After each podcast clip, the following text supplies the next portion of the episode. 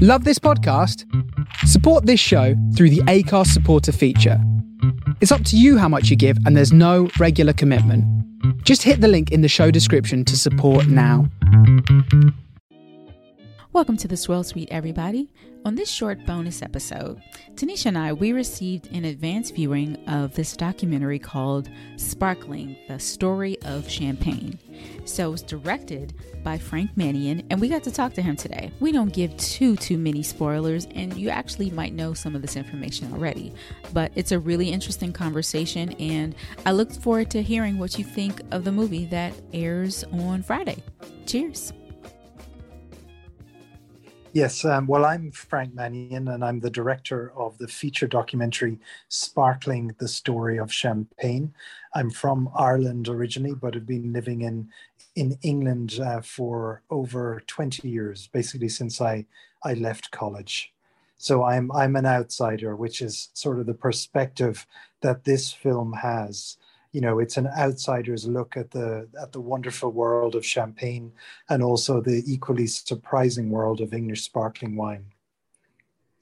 And i'm glad you mentioned that because that was going to be one of my next questions of what is your relationship to uh, champagne or wine in general? But as you said it's you're probably just a lover and um, consumer connoisseur of it. And that's why you decided you wanted to get into this to make well that's a, yes that, that that's ex- exactly right. Um, you know I, I would you know say that i'm an amateur wine and champagne enthusiast uh, but i'm primarily a filmmaker. And as a filmmaker you know always on the lookout for a really good story whether that's from the taxi driver who tells you a, a funny story to you know reading a book or a short story. So you know as a as a filmmaker, um, I run a company called Swipe Films, uh, which is a, a production and distribution company. And over the years, we have released a lot of French movies in the UK and Ireland. So, you know, I guess I could consider myself a bit of a Francophile.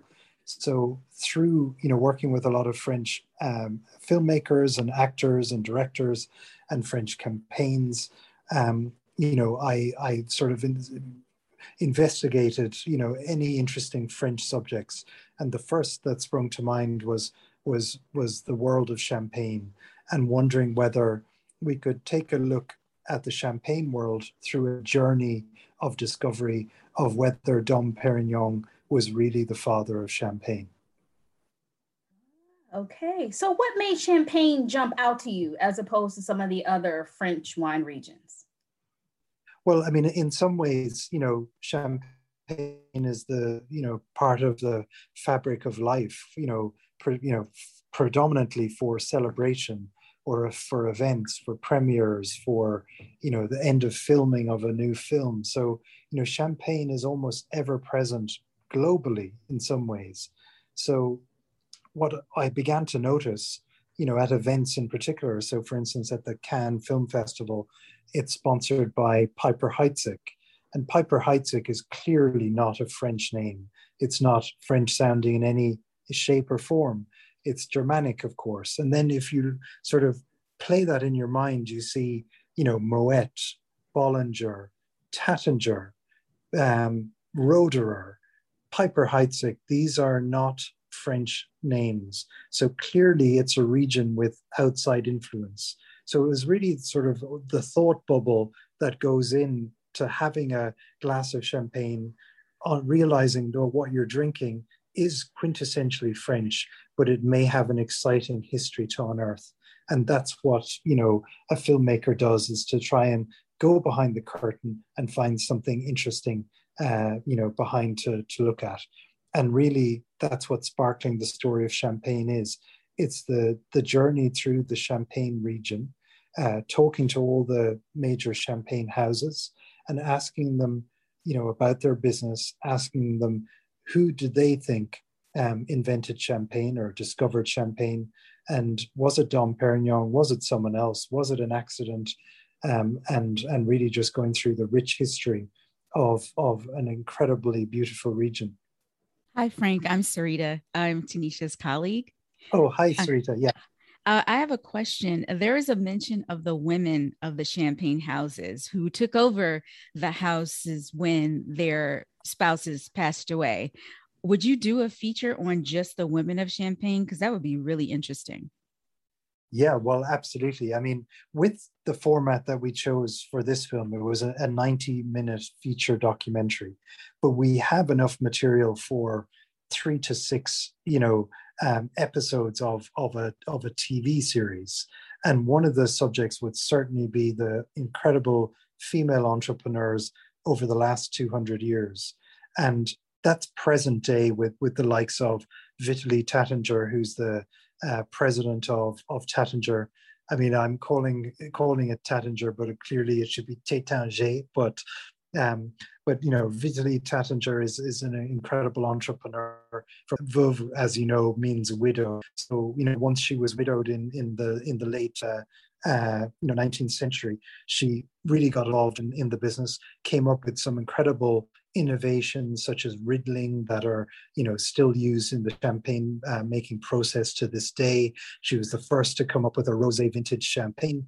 She was brilliant at marketing. She came up with a the wine of the comet, you know, which was the the the, the vintage of the year that um, Halley's comet or haley's comet passed through, you know, France um, or or at least the Champagne region, with a with a great brand vision.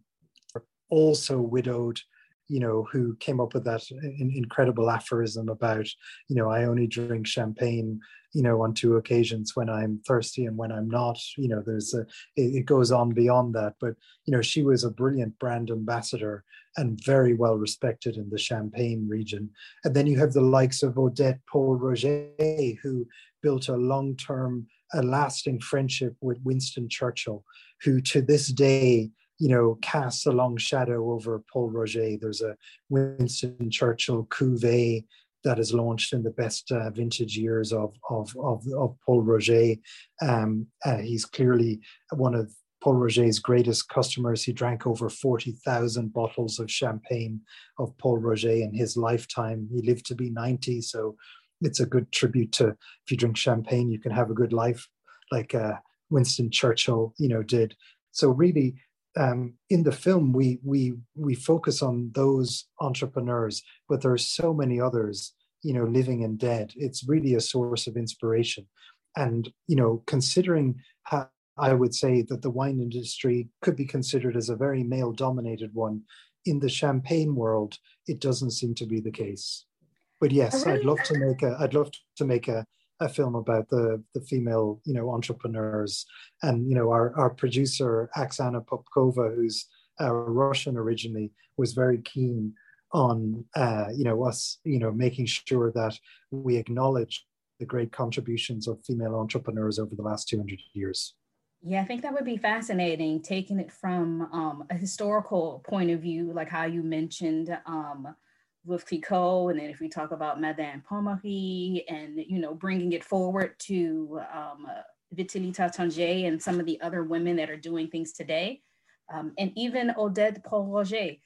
Hearing about her in the documentary was uh, one of the most interesting and fascinating things to me, and something that you know I kept with me because I had not heard much about her before. I've heard of Pol Roger and the connection to Winston Churchill, because I know at the British Embassy here, they talk about um, Pol Roger a lot, and I think that's their house champagne, and that's what they use um, and pour exclusively there. So hearing her story was uh, very fascinating to me. But I want to ask you a question about that. Um, not necessarily Odette, but with that being one of the things that stuck out to me as uh, fascinating and uh, an interesting fact or person that I didn't know before. There was a lot of history and key facts and things in the movie, what was like the most interesting thing or most fascinating thing that you learned as a result of filming this?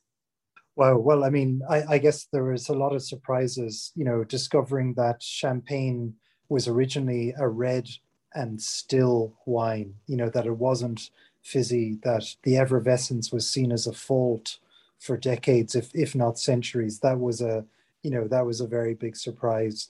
The other big surprise is, is the fact that you know the English you know can make an argument that they were in some ways responsible for discovering sparkling champagne. And you know, we, we in the film we look at two pieces of, of documentation that that lend credence to that argument. The first is um, uh, a 16th century uh, treatise or, or paper in the Royal Society in Pall Mall in London, where a scientist called Dr. Christopher Merret describes the method champenoise without actually using, you know, the, the term method champenoise as to how Gloucester cider makers were using that process to make wine fizzy. Now that predates uh, Dom Perignon by, you know, several years. And then there's a 1676 restoration comedy, a play by Sir George Etherege called The Man of Mode. And that um, describes aristocrats drinking sparkling champagne on the Mall in England. A character called Sir Fopling Flutter plays uh, that role. And in real life, we got Stephen Fry, you know, who's a very well-known, you know, actor and, and polymath in the UK he uh, agreed to play the role of Sir Fopling Flutter because he likes a bit of uh, mischievous thought on the fact that perhaps the English got there before Dom Perignon. So, so that was a surprise to see that there was some credible evidence to suggest that the English uh, got to sparkling champagne before uh, the so-called father of champagne, Dom Perignon. Um, so yeah, there was there were surprise, pleasant surprises, you know, like that you know around uh, the filming of of, of uh, the documentary. Now, when you showed it to the French, what did they think about that part of the English being the first to discover um, or create champagne per se? What what did they say? Well, well, firstly, they were all pretty much aware of of Christopher Merret and the uh, you know the, the this 16 this sorry the 17th century a document from 1662. So it wasn't a surprise to them. But I think their their approach to it was it really doesn't matter who discovered champagne or, or marketed it, you know, to become the, the fashionable drink that it is today and has been over the last 200 years. It really sort of is immaterial to them. It's not they they they in in the film Jean Baptiste Lécaillon of uh, Louis Roederer, yeah, the Cristal winemaker says, look, champagne doesn't belong to the Champenois, it belongs to the world. We're a, a region which has been overrun over you know, centuries by the Goths, by the Huns, by the by the Franks, by the by the Russians. You know, it's been invaded by every major force that you can think of. So of course it's going to pick up outside influences. And in fact, it was the you know, the Germans and Prussians and, and the Alsatians who were responsible for seeing the potential in champagne and marketing it. And that's why you have those big names to this day, Krug, you know, Roederer, Piper Heidsieck. They were outsiders, entrepreneurs who came to the Champagne region, saw the potential, married, uh, you know, local um, uh, local ladies, and and helped create this myth factory that is such a, a cause of, of joy and celebration all around the world today. So really, it wasn't a, a major, you know, uh, uh, issue with them. In fact, in uh, France, Canal Plus, the big uh, French broadcaster, have acquired the rights to the film and will be showing it, you know, later this year. So they clearly enjoy the sense of mischief that perhaps there's this sense of the English, uh, you know, have a have have some form of a claim to the discovery of sparkling champagne. So clearly, they expect that uh, you know the French audience will be there to see a film on this subject. But in the film, we leave it up to the audience to decide, you know, what they want to believe or whose side they want to take. Okay. We couldn't find any American evidence that uh, the Americans got there first. Oh, our country wasn't even in existence when they were fighting this out. So no, it wasn't us. That's right. I had a question That's about right. the um the marketing. I love the way that you captured how the champagne is marketed with um how it used to be marketed, how it's using events now. Um, the most popular bottle seen on Instagram. Um, Jay Z was involved. So, talk a little bit about the role of marketing in champagne. Well, yeah, the, the Jay Z's Armand, Armand de Brignac is is a is a very example of that.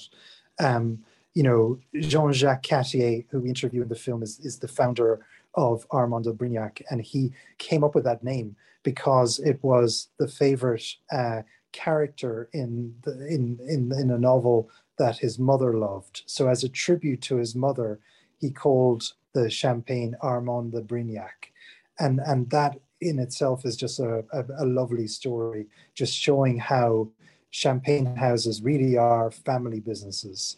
So, one of the greatest strokes of genius or good fortune is the fact that not, he didn't just stop at, at, at the name of Armand de, de, de Brignac. He came up with an unbelievable uh, design for the bottle which, as he described, is like a UFO in the landscape of champagne. And I think many other champagne houses thought, you know, Jean Jacques Cattier has lost his mind, you know, that he's created this, you know, champagne in an outrageously blingy, you know, bottle. But in fact, it was the greatest marketing stroke of genius, I think, of the late 20th century in the champagne world because it it got the attraction, it got the attention of Jay Z. He was filming um, a video in uh, Monaco, and uh, the production team asked for a case of champagne to be sent to the film set in Monaco. Uh, Jean Jacques invoiced as he would any ordering a, a case of champagne, and and a bit like that uh, Victor Kiam ad. I don't know if you remember that ad from the 80s. He, he, he had Remington shavers, and the ad was, I love the shaver so much, I bought the company. So it's a bit like Jay Z loved the product so much, um, having sampled it in the video, that he bought the company. Um, or at least became partners with Jean-Jacques Cattier. Um, in fact, uh, you know, to sort of seal the deal, Jay Z and and and uh, Beyonce flew in by private jet and went straight to Chigny les Roses, the little pretty village where Armand de Brignac and Cattier is based.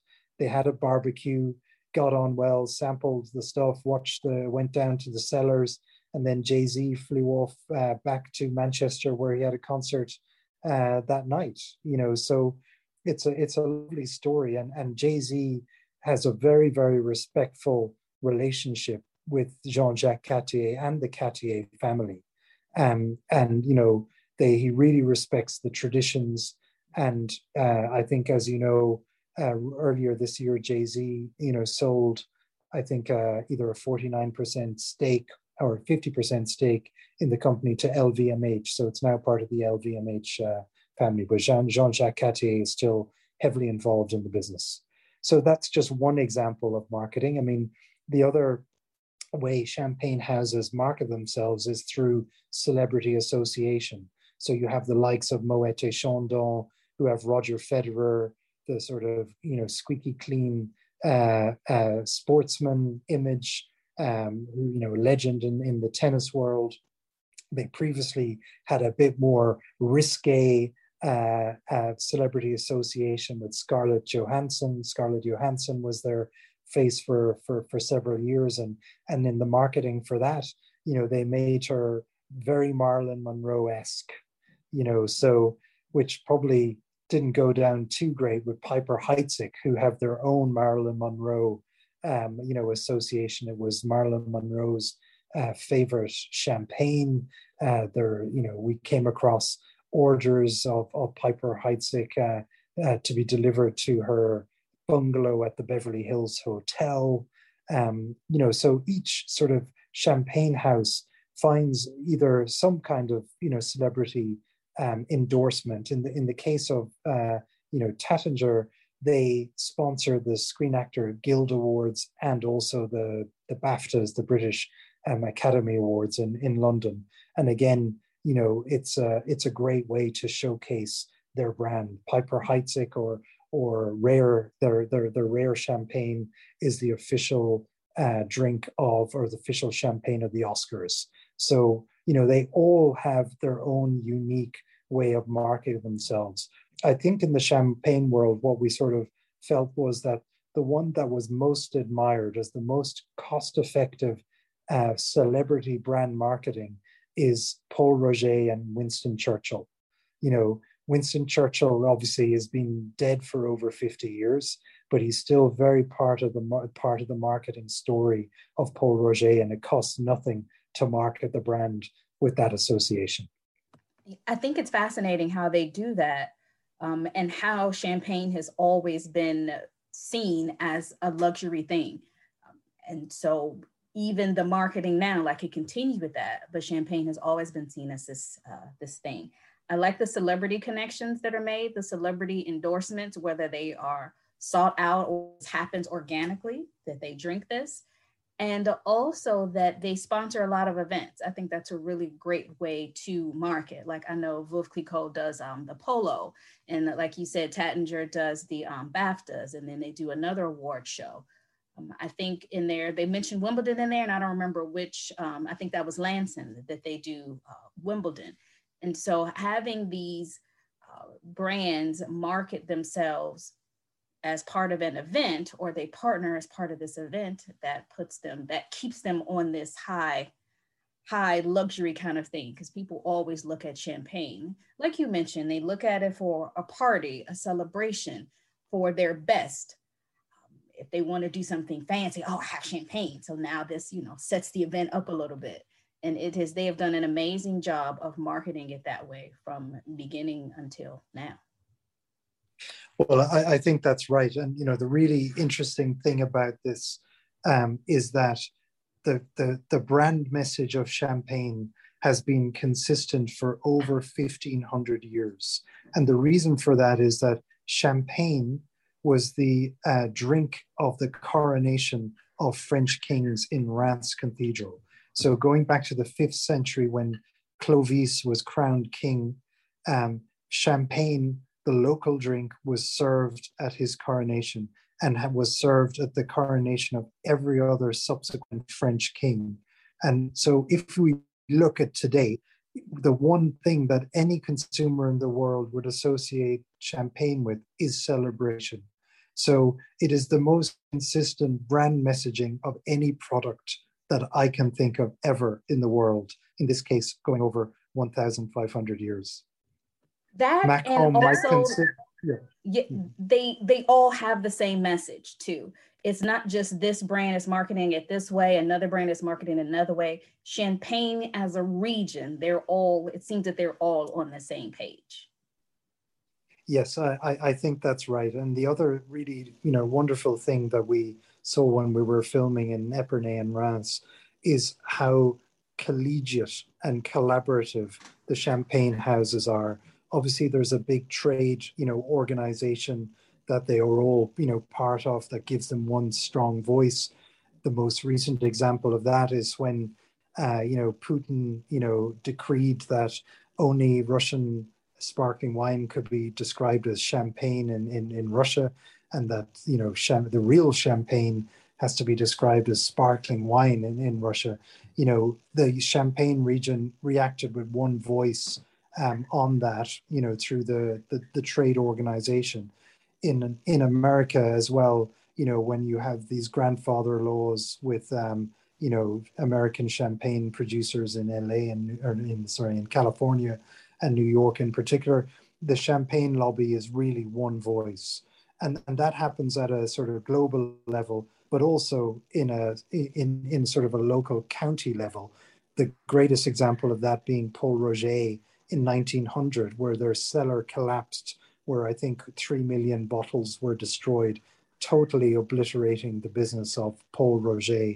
But the other champagne houses, rather than cracking open the champagne to celebrate the sort of death of a rival, instead um, helped to put Pol Roger back in business, back on his feet.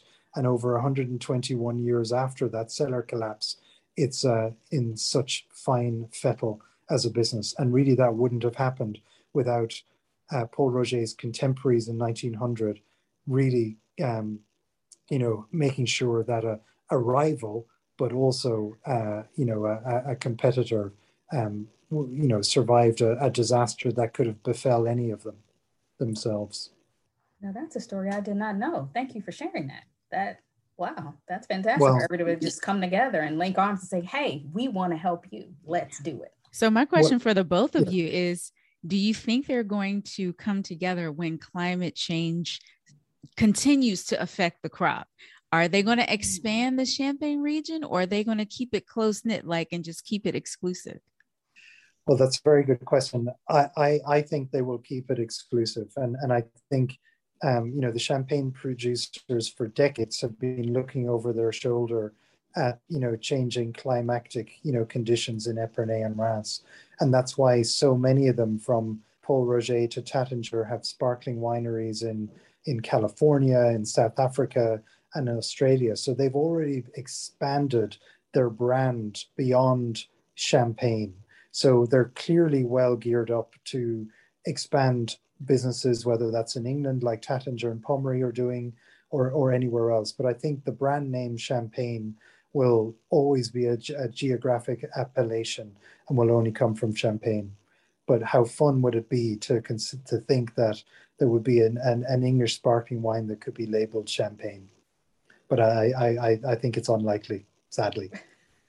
We shall see. We shall yeah. see but but actually last year in in Pol Roger they discovered about five or six unopened bottles of the 1900 vintage. So there was a a wall that they they that either collapsed and behind it were you know six uh, intact bottles of of Pol Roger. So last year they invited some you know top international wine um, experts to Epernay, to the Avenue de Champagne, or or actually um, Pol Roger's headquarters are on um, uh, Rue Winston Churchill. So, um, and they opened the, uh, the, the the bottles of champagne. I think Damien, the winemaker, and Laurent d'Harcourt were there, and they said that there was really some, you know, there was still some incredible, you know, and uh, sort of uh, sense from, from from the bottle that they they they all enjoyed a tiniest little sip afterwards. So it was a, a mega occasion for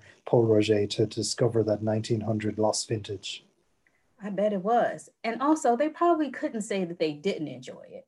So, no matter what it tasted like, I think they had to say that it was pleasurable. I, I think you're right. And I think they, they, one of the most, you know, there were two incredible American uh, writers that we interviewed in the film, Don and Petie Kladstrup an amazing, you know, couple, so knowledgeable. Um, they've written two extraordinary books, one on uh, wine and war, and another on champagne, and they've got a forthcoming book uh, coming out, I think, uh, early next year on Charles Heidsieck and how Charles Heidsieck brought champagne to the U.S. Champagne Charlie, as he was known, and what what they said is that when they asked, you know, when they were researching their champagne uh, book, they asked every champagne producer what was the most extraordinary bottle of champagne that you ever had. And the consistent message for those who were lucky enough to have it was the what they call the wine of tears, 1914, when the Germans were, you know, bombarding Reims. Reims was on the front line. 90% of the cathedral was destroyed, thousands of deaths. In September that year, you know, the harvest workers went out in amongst the shells and harvested the 1914 vintage. And for the, it was the, one of the smallest vintages on record for obvious reasons. But for those who who who have sampled that, they said it was the most extraordinary vintage because it was harvested with such love, you know that that you know these people were prepared to risk their lives to ensure that champagne had a vintage that year um, at the outbreak of World War One. All right, maybe one day we'll, we'll, cross our fingers. We'll be able to taste, uh, maybe not that vintage, but I'll cross my fingers for that vintage. But something else that is that um, people have that much emotion and um, discussion and feelings around. That would be kind of cool to taste something like that. Definitely. Now, we have talked about flavors, we've talked about the region of Champagne, marketing, celebrities, events. There's so much in this movie that people can get from it, from learning of houses and how champagne is marketed, what the flavors are, how they are growing it, making it, producing it. what is one or two, if you can't narrow it down, what is something that you want people to walk away from this movie um, knowing, thinking, feeling? Well, I, I think especially in COVID times, it's we just wanted to uh, you know create a bit of escapism. You know that you know we were concerned that people would think, why are they making a, a documentary about uh, a drink that is so associated with celebration when there's nothing to celebrate in 2021 or you know or even 2020 so it was really just an and as we wanted you know people to our audiences to enjoy a fun love letter to the joys and pleasures of champagne to forget their everyday woes and just to immerse themselves transport transport the audience to you know this wonderful world of Epernay and Reims.